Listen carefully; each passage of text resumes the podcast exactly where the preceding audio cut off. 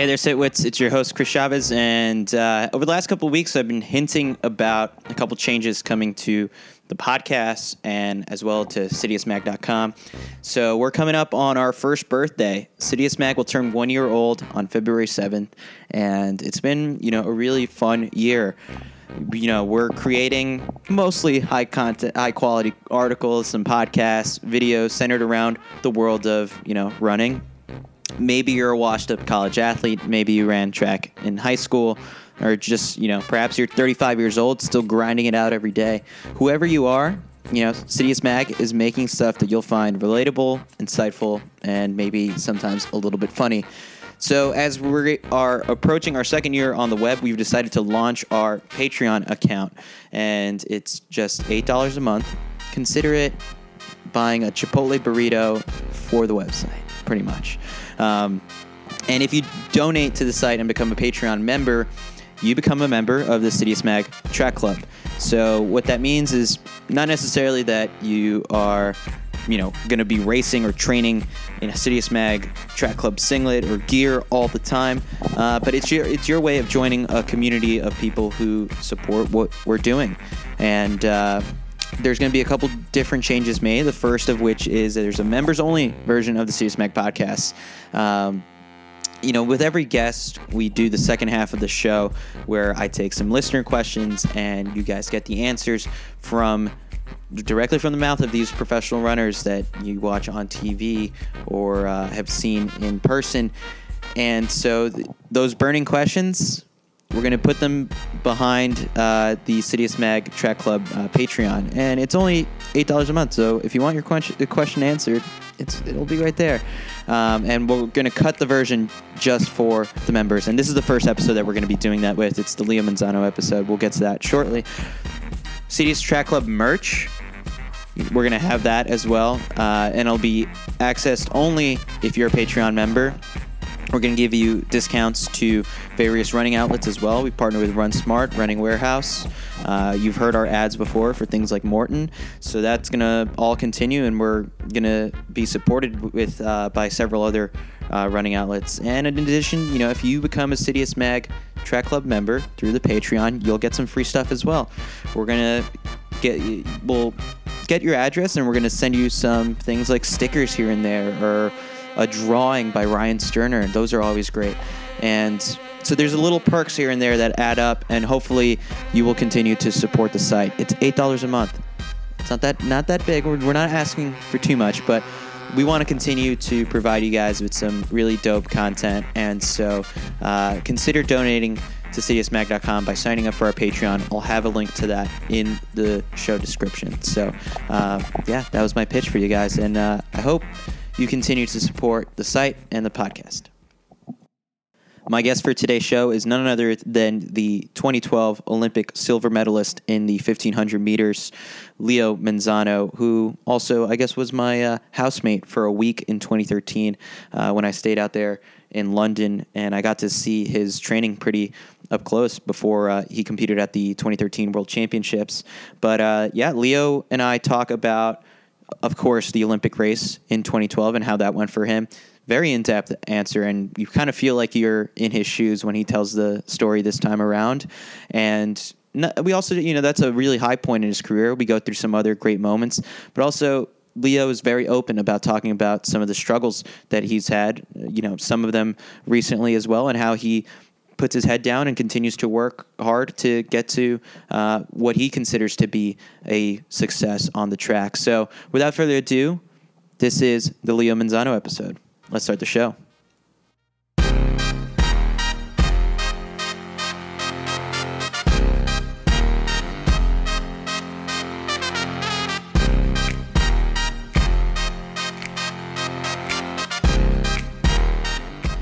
All right. We are live uh, with Olympic silver medalist Leo Manzano. Leo, welcome to the Citius Mag podcast. Uh, so, how's training going right now? How's everything? How's everything been out in Texas? Hey, hey, Chris. Uh, well, I guess I guess first of all, th- thank you again for this interview, and uh, you know uh, it's exciting to be be on the show. Um, you know, Texas is good. It's uh, semi warm. I say it's semi warm because it's 52 degrees, which is you know, it's kind of, it's cold for us, but it's not that cold. So, uh, but you know, uh, you know, training is going well. Um, you know, everything, everything seems to be falling into place. Uh, there's a couple things that we got to get right, but uh, other than that, I think we're doing well. Yeah. So what's kind of your outlook on uh, this season? It's 2018. This is uh, an off year for World Championships, and uh, a lot of people use this uh, as kind of like an opportunity to you know chase personal best and run super fast. Now, the hard part with someone like you being a veteran of the sport is that those PRs are really fast and there you know it's been a couple years since you've hit some of those PRs so maybe you have to kind of change up your goals a little bit where it's not really focused on PRs. What is the outlook for you and what are you focused on this year? Yeah, so so you know, I think the first goal is I mean, I guess the first goal and every goal is always to run fast, right? And I think that there's, you know, several steps to doing that and you know, it's one of the things that, you know, obviously the workouts always have to go, you know, according to plan. And so, in terms of workouts, I'm I'm really happy with, with where where where where we're at right now. Um, you know, I'm running anywhere anywhere from 70 to 80 miles a week. I think I may have had an 85 mile week uh, not too long ago. Um, so so yeah, in terms of in terms of workouts, I'm there. Um, you know, I in the fall in December I ran a 403 mile. You know, the, the goal was to go back and, and break four. I you know I fell short of that. Um, you know, and so then I raced uh, about a about a week and a half, two weeks ago. Uh, didn't go quite as uh, as I had hoped. Ran 412 it's one of those things, you know, it's like you don't ever hope to to run, you know, I mean 412 is not not slow by any means, but it's not what, you know, it's not what I expect or what, you know, other pro- people probably expect of me. Um, but I, you know, I think regardless, you know, it's it's one of those things. I'm still at it. I'm still going. I'm still motivated. Um, and so, you know, I just want to go back out there. I want to, I, I want to race and start feeling like my normal self again. And I, uh, so I'm actually I drove into into Texas Tech or, or, or to or to Lubbock last night uh, in preparation for an 800. And as you know, like usually what a lot of milers do is that they'll do an 800 right beforehand to just kind of tune up their body and, and kind of uh, and, and kind of get some some some faster pace in the legs, so that way when they go run the mile, it feels like it's uh, it's not as fast or it, it feels like a more comfortable pace. Uh, and so, you know, I'm really excited to, to, to go out there tomorrow. Um, I'm racing here in Lubbock tomorrow uh, at uh, 2:45 in the 800, um, and just really just hoping to go out there, have a fast time. You know, get out really fast, don't think about the race, and just and go for that win. See, I have some respect for you finishing that race, and it was 412 because uh, you know we've got sometimes you see a case where a pro knows that in that third lap that it's over like this is not going to be a good result and like i mean i don't want that to be show up on you know my results sheet or whatever.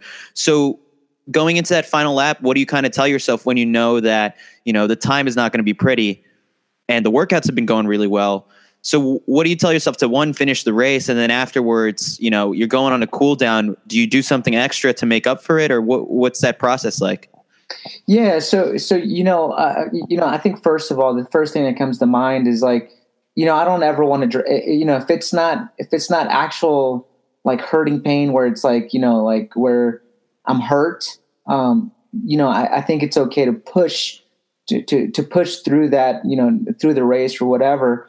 Because uh, one of the things that I don't want to do is to drop out just to drop out because I feel like what happens sometimes is as a runner and you probably see this a lot with you know uh, you, you, know although running is very simple we don't want to you know sometimes it, we complicate it and we don't want to complicate it. Um, but one of the things that happens with runners is that once they start dropping out of a race it becomes a habit and that's always been one of my things that i don't ever want to create that habit of dropping out so i'm like hey i'm gonna i'm gonna stick in here i'm gonna finish it i know it's probably not gonna be the best thing but i'm gonna stick in here and, and i'm gonna finish it out yeah, and then after you're done, the cool down, and I mean, is there some frustration that you just have to get out, or, or what's that like? Yeah, so you, you know, it's one of those things. It's like you, you know, you have to take it in stride, right? So one of the things that we've tried to do in the past, and you know, and as a runner, you know, and, and being in the sport for so long, not every race is going to be the best race, and you know, sometimes you do have some incredible races, which you're just you know super ecstatic about. Um, and one of the things that we try to do is to try to keep a level head. Uh, you know, doesn't matter if you have an incredible good race or just a terrible race. Uh, and we, we, we try to keep we try to keep our emotions pretty pretty mellow in in the sense that you know we celebrate for maybe an hour to you know to two hours afterwards. Obviously, you know the feelings of you know joy of joy or frustration are either are there regardless you know after a race, but you know it's kind of like hey you know when you go out you race you know whether it was good or bad you you can dwell on it for an hour or celebrate for an hour and then it's done and then you move on right um, but you know in terms in terms of you know training though uh, you know the, we we will actually now go back and and and we'll do like a mini workout session afterwards. So some very light. It doesn't have to be anything too insane but it's it's something to to, to continue with keeping the volume up in, in terms of miles or or or you know working on certain aspects of of, of the race or, or running or you know uh, whether it's you know tempos or, or faster paced running so when I talked to Alan Webb a couple weeks ago and we did the episode and I asked him kind of like how did he know at the end like toward the end of his career when it was getting really hard to drop down in these times like what what did that feel like? And, and he was he said he stressed the importance of digging deep. And when he was running you know 330 and these you, these crazy fast times he remembers how deep he had to go and just when he was coming to you know the Millrose games in 2014 at that point he's he knew he was going to be done and that digging deep it just wasn't happening that well. So what do you remember about the how you felt at the end of that 350 mile uh, mm-hmm. that you ran for that's your PR so 350 digging deep how did that feel? And then how does that contrast to now when you uh, you know you've got something where you're trying to you know get back on the the sub 4 pony mm-hmm to dig deep in that last lap, how hard is is is that right now? You know, and that's a that's a great question. You know, and and I think that um, one of the things that probably helped me a lot um, as I was kind of coming coming through the ranks is I didn't think about it. You, you, know, and sometimes not thinking about it is probably you know running is actually a very simple sport, right? You, you all you got to do is get in position. You go. I mean, obviously, you know, in terms of training, there's a you know it's it's like a, a mountain of training right but yeah. in the race you, you know you you the goal is always to kind of get in position you know to, to to find a good spot and then just kind of stick there until it's time to kick, you know, or to, to make your move towards the front. Um, so I would say, you know, during that time or during my college time, for some reason, it, it just it was very simple. It was very simple, and it was just e- it just felt e- for me. It felt easier. It wasn't necessarily that I was digging deeper. It just felt easier. Um, you know, and for some reason, the word the word flawless really comes to to mind. I don't know why, right? But it it, it does, and I think it's because it's like um, you know you you are out there. I mean, obviously, it is it is hard. Um, but for some reason, you know, you just don't think about it, and it just it's just easy. Now, have there been some injuries that have come up like in the recent in recent years? Because how different has it been holding up that body of yours before you turned thirty, and now I guess you're you're thirty three, right? Thirty three, yes, yes. You know, so uh, you know, one of the I uh, you know, kind of just backing up slightly. Um, so when I was thirty, uh, I actually hit a PR. Uh, yeah. In the fifteen hundred meters, so you know, I, I really do think that it's it, you know, obviously training is a big component of it, but also. Um, well, there's a running is interesting, right? Because there's a big, there's a lot of things that have to happen, right? From support to coaching to what you're doing, the lifestyle. Um, but you know, sometimes I really don't think that it's it, it doesn't matter how old you are, right? I mean, I, I think I think you know, and and you could correct me if I'm wrong. You know, runners are definitely going later now. They're they're they're they're running. They're still running faster times and hitting PRs at a later time in their life than it, where it used to be, right? Yeah. Um, so I, I, guess that that being said, you, you know, I, I think it's um, sometimes it's almost just a matter of having things align. And the and I guess one of the I don't want to say hiccup for me, and one of the reasons why I think things kind of went awry for me, right? Kind of a lull um, and I, I'm, you know, for some reason I'll blame it on 2016. And 2016 was just the worst. it was a good year, but it was like the worst year for me. Um, and know, it's a tough time to have that year being the Olympic year. Yeah, it was it was very very hard, um, especially because you know it's like I, I push my body, I push my body, and I'm going, I'm pushing, and and trying to make make it work. And you know, I, I kind of had relapse after relapse and, and, after relapse of pneumonia. Um, and so it was just like my body, my body, and maybe even my mind at some point were just like, hey, like something's got to give, you know. And and that's why I think I'm also an advocate of, you know, like, hey, it, push when it's time to push, but you know, if if if it's unnecessarily pushing, there's no need, right? It's okay to back off. It's it's okay to to miss, you know, a day or two or maybe even three days instead of missing two or three weeks or four weeks, right? Um, and that's kind of the situation that I found myself in in in uh, in 2016 was, you know, I'd have incredible training, and then all of a sudden I'd, I'd get you know sick, and then I'm like, you know what, I'm going to take a day off, or you know, you know, and and I'm going to be fine. Well, you know, or I, you know, or, or I was like, you know, I'll do this weight session. You know, it's not going to hurt me to do this weight session and then right after that it would just like my immune system would just fall um, and it was just like recurrence after recurrence. Yeah. And so after a season like that 2016 how you mentioned that there is some optimism because you're starting to see, you know, people still having success later on. And Bernardo Lagat is like the biggest exception to that. Like he sets the bar high for what's success at a, at an older age. Um, but for you to commit another four years to you know another Olympic cycle, a lot of people that's not easy, uh, especially given how many you've gone through, and you had that long streak of making every U.S. national team for a bit, and we'll talk more a little bit more about that in a second. But the process and you know thinking about you know you've got a family now, it's like committing to Tokyo at this point. Like, uh, was that hard for you? You know, it, I'm going to say yes and no. Um, the reason, you, you, know, yes, because it is it is another, you know, it is a lot of sacrifice. You know, we're on the road a lot. Um, you know, I have a five year old. Um, I, you know, I just I, I try to spend as much time as I can with him.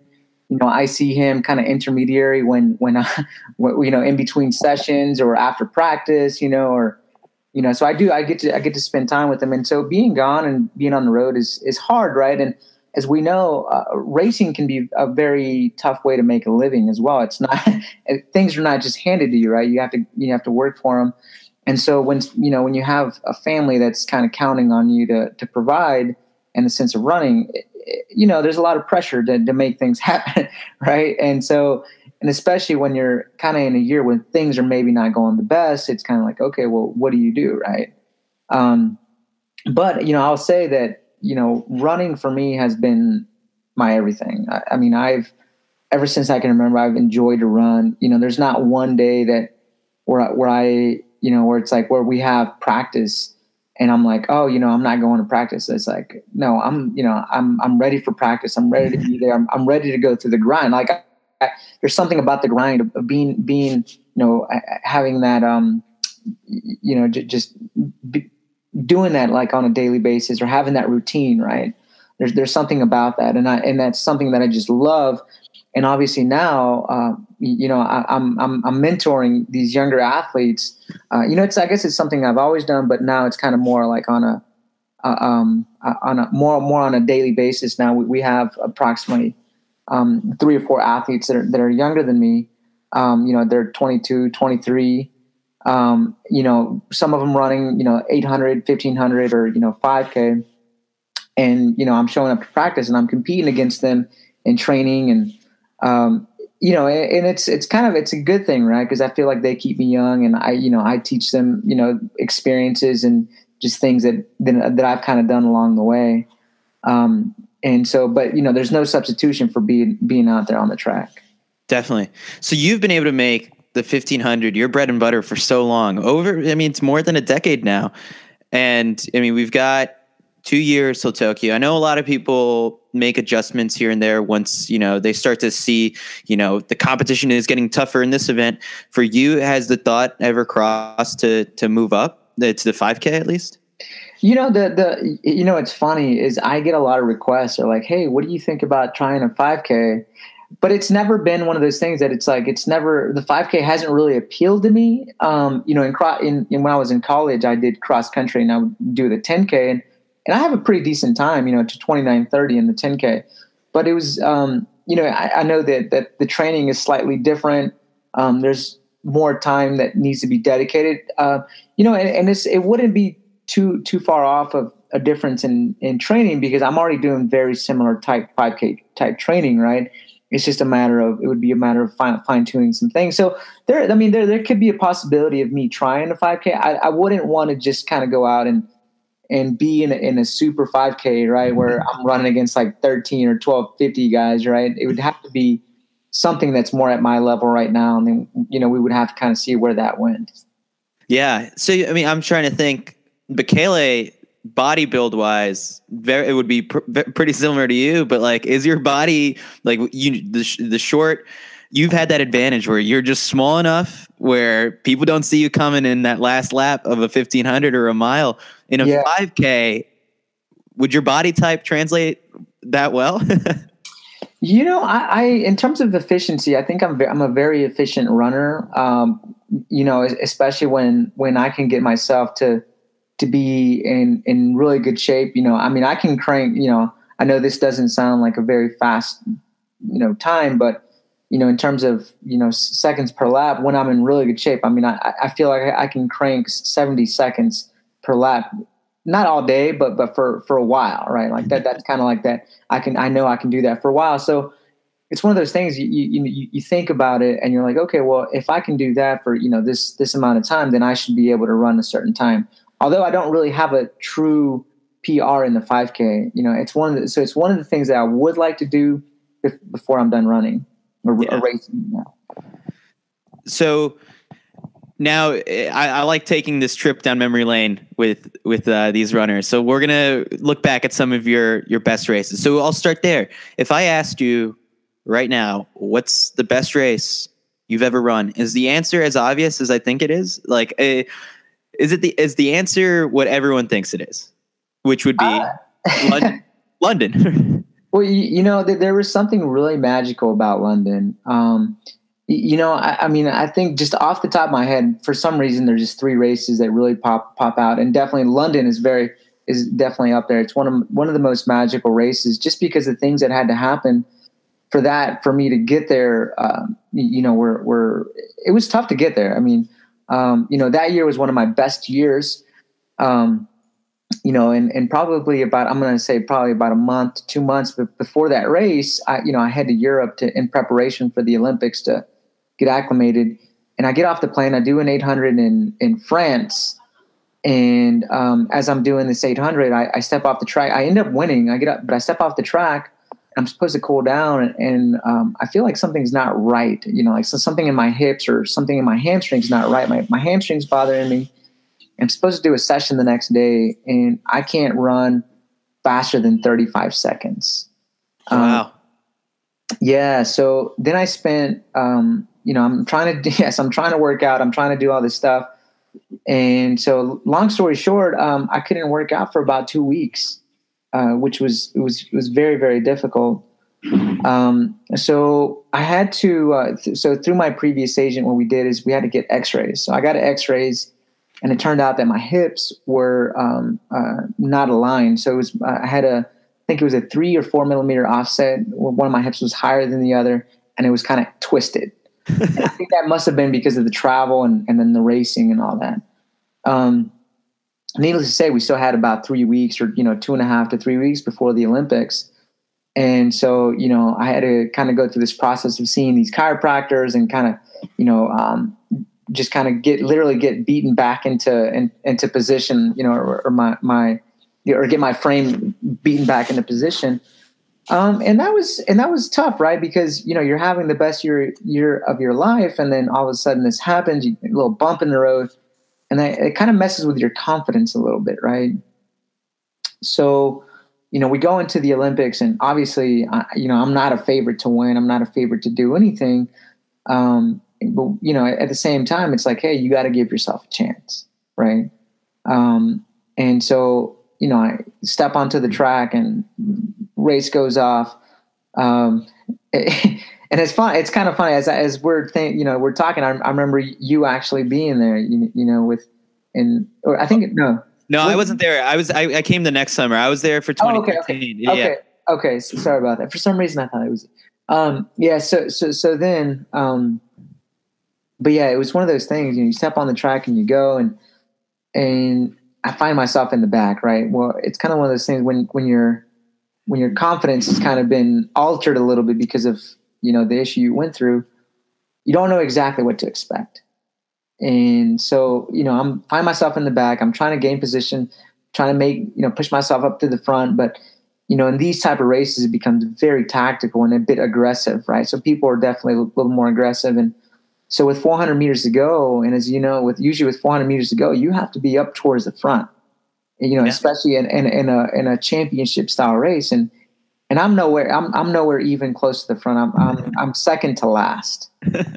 Yeah, it was it's not not the best situation. Um, but it was just one of those things. It's like you start thinking about your family, your friends, and just all the work that you put in for this particular moment in time. And you think to yourself, it's like, like, hey, am I ever going to have this moment ever, ever again? Right?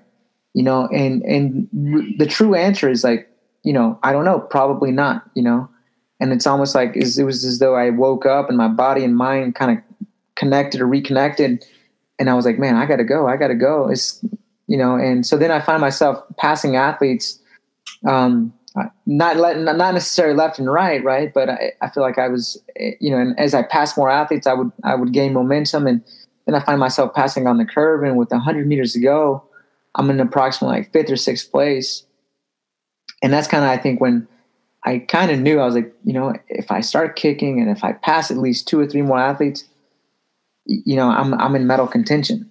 Yeah. So then I just started kicking for home. I mean, I just started kicking, and then I passed one athlete, and then two athletes, and then I'm like, I think I'm in third. I think I'm in third. I was like, I think I can get second, and then it was just like I crossed the finish line, and you know, that's when I knew I was like that I just won an Olympic medal. You know, and yeah. I, I mean, I right after that I fell to the ground because it was just like overcome with joy. so into that final lap, I mean, you have less than 60 seconds uh, till till the finish line, and at that point, I mean, you got all these motivations kicking in.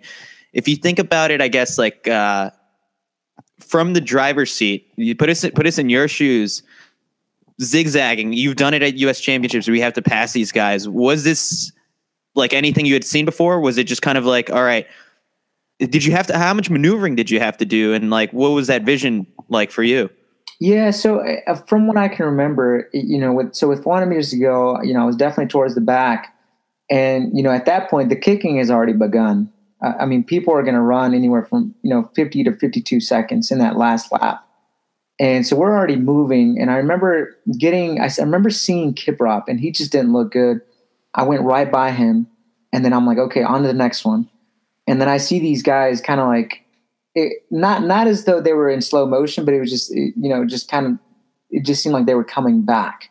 And I was like, I have to go, I have to go. I was like, it's you know I need to go. And so then I'm kind of um, kind of veering off maybe into like lane two slightly, you know, j- just to pass a couple of these guys. Uh, I get to the curve with 200 meters to go, and at that point, there's already several guys on right, uh, like tucked in into the curve, and I, you know, so I can't pass pass them in lane one, so I'm veering off into lane two, um, and passing guys on the curve, and that kind of I felt like that kind of helped me slingshot into the final stretch, um, you know, and and so then at that point, uh, you know, I'm in fifth or sixth, you know, place, and then I'm I already have this momentum coming in, and I'm I'm getting ready to pass a couple more guys, and and that was more, like more motivation to, to, to continue pressing more right? And so i just remember seeing it was as, as though they were starting to come back including Makhloufi right? Yeah. I was i was i really thought that you know and yeah i really thought that i was going to get a chance to to to you know to get close to him or to to actually pass him um, but it was one of those things right I, you know when i finished i think the result was you know i think he ran 334 one and I ran like 334 4 or something. So it was actually by tenths of a second. Yeah. So how would you describe his kick? Because it came from his was from far out, and Yeah. I guess it started to you know taper out a little bit at the at the very end. Your kick, I guess, might have been harder from a shorter distance. What I guess because you were all the way in the back going into the to the last lap. How do you him go and you're just like, oh man, wow. Yeah, so so as you know, the the, the group started moving out. Uh, probably about 600 meters ago is when everybody kind of really start made. Um, they kind of engaged uh, in, into that into that certain pace, and you know where you kind of go faster. And with 400 meters to go, it's like everybody's already you know running, you know approximately you, know 52 second pace, right? So it's like you know um, he kind of you know I'm I'm seeing it from the from kind of in the back. And Yeah. you know I, I'm I'm not far off but I'm not I'm not very close either. And I see you can kind of see it right where where with 300 meters out he makes this super aggressive move. Um they're really already kicking for home right? And yeah, at, at that point, uh, you know, I, I would I would say that you know that that particular move is, you know, uh, to you know, and excuse my language, I would say it's very, it's a very ballsy move, right? But, yeah, You know, you're it's like you're like the usually when you're kicking from that far out, you're you're almost kind of betting against yourself, or the odds are, the, the odds are not in your favor. so the odds are not in your favor. Um, and so yeah, he made this very aggressive move, and, and just kind of uh, you know he had the lead kind of going into the last 200, which, which worked out perfectly for him, and he just held everybody off. right. So you mentioned two other races. What are the two other races that really stand out to you? Yeah, so you know, again, I, I'm going to say the the uh, the 1500 meters uh, in Monaco when I was. So this is kind of interesting, right? I, I ran um, uh, 330 at age 30. so I, you know, I, I thought that was really cool. Um, so you know, it's kind of like um, you know, every year, and I think this, you know, this kind of goes for everybody, right? Every every year, people have to prove themselves, right? And then it was one of those things that I, you know, I felt like I, I had to continue proving myself that I was, you know, in, in the sense, you know, still worthy of being there, right? Um, you know, because I think as a runner and as a competitor, people always think like that, you know, and I think it's okay to think like that, right? Because that's that's what gives us the motivation to to push ourselves. And so, you know, with um, I, I remember, you know, I, I'd won USA championships, and and then it was like, you know, I get into Monaco, um, you know, and that that particular race was just again that that just felt like magic as well, because it was just kind of like. Um, I mean, it was just you know, a race goes out so fast. I mean, for the 800 meters, for the half, you know, for for for half, you know, which is um, it, it goes out like in 152, 153, which you know some some people's PR is, is that right?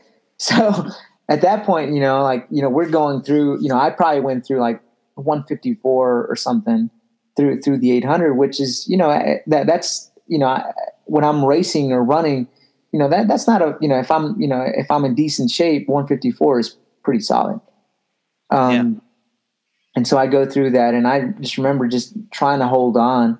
Uh, definitely, it just it's one of those things that this race happens happens so fast, and it feels fast. I mean, it, it's not one of like one of those things that where you know you see it in slow motion because that that that particular race didn't, right? But you know, I'm I'm running against these guys, and you know, I finished like I can't remember if it was a seventh or eighth, and you know, I'm I still ran 330, which was a personal best, uh, which Yeah. I think it's, I think it's equivalent to like a 347 or 348 mile, I, I Right. think, or something like that. Um, you know, and Ridiculous. and then at, during that time, it put me at, at, at the fifth best or all time in the fi- in the 1500. Yeah. So After that race, I mean, because you mentioned you were 30 years old, yeah, and Matt Centrowitz was in that race too, and he ran a personal best there. And so, did the thought ever creep up in your head? And it's a it's a it's a lofty thought to have. You know, the American record someday. It's a very bold one. And it, but you know, for some people who watch the sport, it's like okay, Leo just hit his peak at at, at 30. yeah, So maybe the American record is it would be a little bit tougher for him than it is for someone like Matt, who's who's a couple years younger. Uh, so the American record, did it ever creep up in your head immediately after that? Oh, absolutely, I, absolutely. I'm like, man, I should have pushed a little bit harder. you know, it's like it's literally. I mean, it's like a second off. I mean, it's like 329. I figured the exact you know tenth of a second, but it's 329 something. And so you know that that's always been on my mind. That's always been something that's there. You know, and and, and I think that you know looking at U.S. distance running you know that's something that um, that could be very attainable you know and, and you know I, I, say you know we got to give credit where credit is due and I, and I definitely think that one of the guys that we have to thank is alan Webb mm-hmm. because because of him you know I, I think American distance runner runner running is is where it's at because it's kind of been a stepping stone. So it was it was Alan Alan was kind of the guy that initiated you know the the super fast running. You know he was running 333s and 334s when you know, four flat was super fast, and then we see him running, and it's like, whoa, you know, can we really do that? and then you know, it, it's like we're all following in his footsteps, and, and it was kind of like you know, step by step. So, uh, and what's the what's the third race that you really like? Yeah, so it was kind of an interesting one, and I believe it was in 2015 at the at, at the at the Hoka uh, One One uh, Classic in um, in California, and it was kind of an interesting race because you know the previous year was tough and you know like I was really trying to um, like that year. I, you, you know, I, I, and here's the thing, you know, r- running is always tough. It doesn't matter, right? But but we like the grind of it. We like the you know we we, we like the, the the the lifestyle that it provides, and and so you know going into that race, you know, I hadn't really had a good race, um, and uh, and, and, you know, not you know, I don't know, you know, and I, at the same time, I don't. I want to be very cautious the way that I say this, right? Because you know, I, I feel like I'm a very, um, you know, a very, you know, I, I, like in my in my faith, I'm you know strong in my faith, and um, it was kind of interesting because you know that particular race, you know, I, I I felt like I was having like a hard time and just trying to do well in in in running and you know kind of going through some personal life issues as well. And, um, you know, but it was one of those things I, I hop on the track and gun goes off and, and everything just felt easy. Right. And it was just as though I was able to kind of move through, through the pack, through the runners. And, again, kind of like, you know, I'm a, I'm a smaller guy and run against these six foot, you know, people. Right. and, um, you know, I start kicking for home and one so one of the things I want to mention is that during this time, um, so California, it was kind of an interesting. So California um, had been going through the drought. I don't know if you remember. It was. I, I was do remember this race. Yeah. Yeah, and um, it was this. So then I start kicking for home, right? And and again, remember that I I had all this kind of turmoil, personal turmoil, and and um, and you know just trying to get back into running and all that. And so I'm going and I'm kicking for home, and as soon as I crossed the finish line, it was just like it started pouring.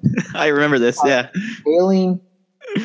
And I ran, I ran, I think I ran like, it must have been like three, it, it, I can't exactly remember. It was like probably 336 or 337. Yeah, I see it right here. It's 338. Yeah, yeah. 338. Okay. 338. Yeah. And so, um, but it was just like, it was just I felt like um, you know like the the big man upstairs was with me, right? It was it was so weird because it was like as soon as I crossed that finish line, it was like all of a sudden like it's just, just it just starts pouring, right? And and mind you that there hasn't been a um, you know there hasn't been rain in in California during that time any other time. And so to me, it was just so weird how like all of a sudden I crossed the finish line, and as soon as I crossed cross, it just starts like raining. Yeah. I was like, man, is this a sign to, to continue going? you know, so That's pretty I don't cool. know that, that for some reason, you know, like I, you know, and I don't know if it has anything to do with that, but it, you, you, know, it's like, you know, I try to be strong in my faith and, and in God, and I always kind of think about that, and, and, and you know, whether it's whether it is or whether it's not, you know, I always I'm like, man, that was that was cool. And they canceled the rest of the meet, I think, after that, right? That, well, that's what I mean. So after that, that was it. they canceled the meet after that because it, I mean, it, it poured. It, it, poured so much that it, it was hailing and it was pouring, and and then they they, they called the meet. So yeah, uh, I want to know a little bit about your rookie moment in 2007, making your first team, Osaka. What was that experience like for you? Because, you know, when we look at it on paper, that team that we sent, you, Lagat, and uh, Webb, I mean, that's an all time team. Like, if we got all three of you in your prime, I mean, who knows how much danger that could have been, you know, for someone uh, in the in the final, for all three of you in the final. Uh, what what really stands out to you about that first national team that you made, and what was it like? I guess team with with Alan and Bernard. Did they say anything to you before some of these races, or? You know the um, that that was a really special moment too, j- just because you know I remember you know ma- making it to Osaka, and I'm just new to this. I don't you know I'm still in college at that point. I'm still in college. I don't really know what to expect. Um, you know, I'm traveling a, you know, literally across the earth to, yeah. to, Japan. I've never, uh, you know, besides, you know, during that time, besides Mexico and, and then maybe one other country, I hadn't really been, you know, on, on a flight that long or to a new country and to, and mind you, a country that doesn't even speak English or Spanish. Right. Yeah. So super new. Right. But, um, you know, I, I knew, I knew that Alan was really strong during that time. I knew Bernard was really strong and so then I, at that point i knew that i just had to do my best um, i think in terms of just you know being a rookie then was uh, one of the things that kind of worked against me was my inexperience at the international level right um, just knowing how it's one of those things when you're you're you're brand new to something you're you're you're kind of a little bit more cautious right? Where i think maybe what i should have done is i should have just kind of ran my own race. Um, but you know, you start seeing the names of of countries on on you know instead of seeing University of Texas on people's jerseys, you start seeing like you know whether it's Germany or you, know Russia or whoever, right? You start seeing these these country names, and it, it's a little bit it's a little bit different. You know, you, you start you start thinking it's like, whoa, I'm I feel like I'm in the big leagues now, which technically we we are we were, you know. Uh, so you know, so that's a little bit different, right? Uh, versus being in college when you're, you know, you're, you're running against like Oklahoma or whoever, right? So that was like the biggest thing. Um, well, I, yeah, I do have to share something with you though. Um, so in terms of Rick, rookie moments, this was kind of funny. So I, one of my roommates was Dathan Ritzenheim. Okay. um, and so I get up, you know, this is probably a couple days before my race, and I get up and and I'm you know I'm going to go for my shakeout, just kind of shake out, and and he's still in bed, and he's like he's like, what are you doing? I was like, oh, I'm going to go shake out. Uh, he's like, oh, okay. He's like, he's like, how far are you going? I might go with you. I was like, oh, well, I'm only going to go 20 minutes. And he looks at me, and he's like, 20 minutes. He's like, why are you even getting out of bed? and so you know, I was like, oh, you know, I didn't really think about. it. I was like, eh, you know, and so it wasn't until a couple years later I'm like, man, he was so right. What, what, what am I doing getting up for 20 minutes? you running 30 to 40 minutes. Yeah. So yeah, it brings me because so over the national teams you made from 2007 all the way to 2015. All right, all right. I'm, now I'm curious. Who were some of these roommates you had? you know, I think one of the funnest roommates was Abdi. Abdi. Um, oh, of course. the, the Black Cactus. Yeah, he he's just fun. Like he's just like he's got stories like he he's random he's so random um, so he was one of the he was one of the funnest i'm trying to think back because it's, it's been it's been a while uh, but you know he's he's been, he's definitely been uh, like one of the most memorable and also and also Dathan as well. Yeah. Who was there anyone that you had that was like super serious? Like like you're you're just like i i just gotta stay out of their way. Um you know I, I think at that point a lot of the a lot of the athletes are you know that I, I, think everybody at that point understands where, where they need to be. Just because it, it's you know obviously there's times to be serious and there's times to you know to be like to, to, to, to you know to be a little bit more laid back. And and USATF actually does a really good job of providing you know different services and and, and areas for athletes to, to do either or both right? So that you know usually when we're out at, at, at a you know a world championship or a or an Olympics, um, like USATF provides like a game room for people to go in and relax, or you know there's like a therapy room or you know uh, you know or what, whatever you need. Like USATF has been so good about providing those services. Of all those teams you made, what was the the hardest the hardest one? Because I'm sure you've had some close calls, like in, at USA's, where it's you know I got I happened to get number three, and it was by you know the the skin of my teeth. Oh man, um, I would say uh, probably it must have been was that twenty fifth.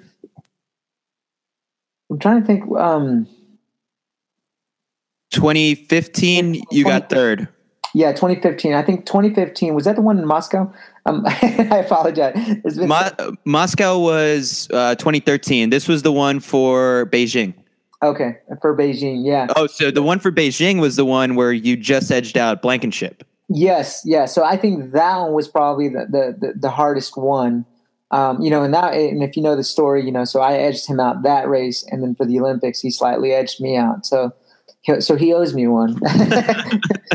so, um, but you know, yeah. So I think in terms of competitiveness, that was probably one of the hardest ones.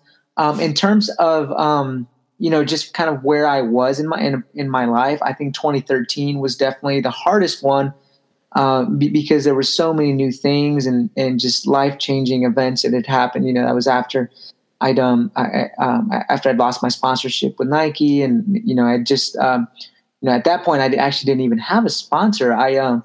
I remember Des Moines. You yeah, you didn't I, have one, yeah.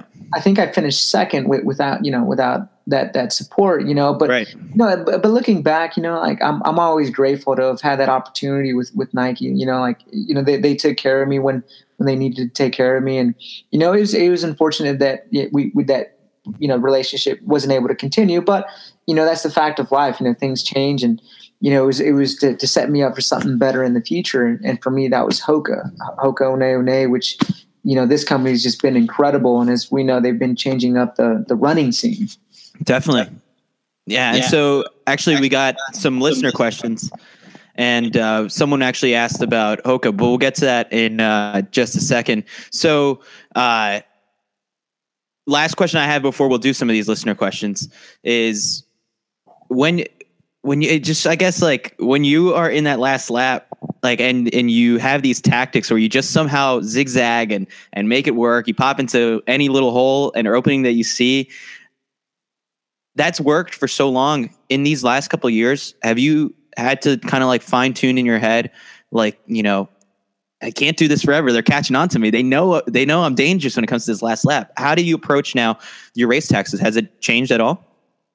Yes. So you know what I'll say is that um, you know some some things have changed, but um, you know it's I do I do feel very confident in my training, and at the end of the day, um, you know, a lot of this stuff uh, in, in, terms of racing, it becomes very instinctual.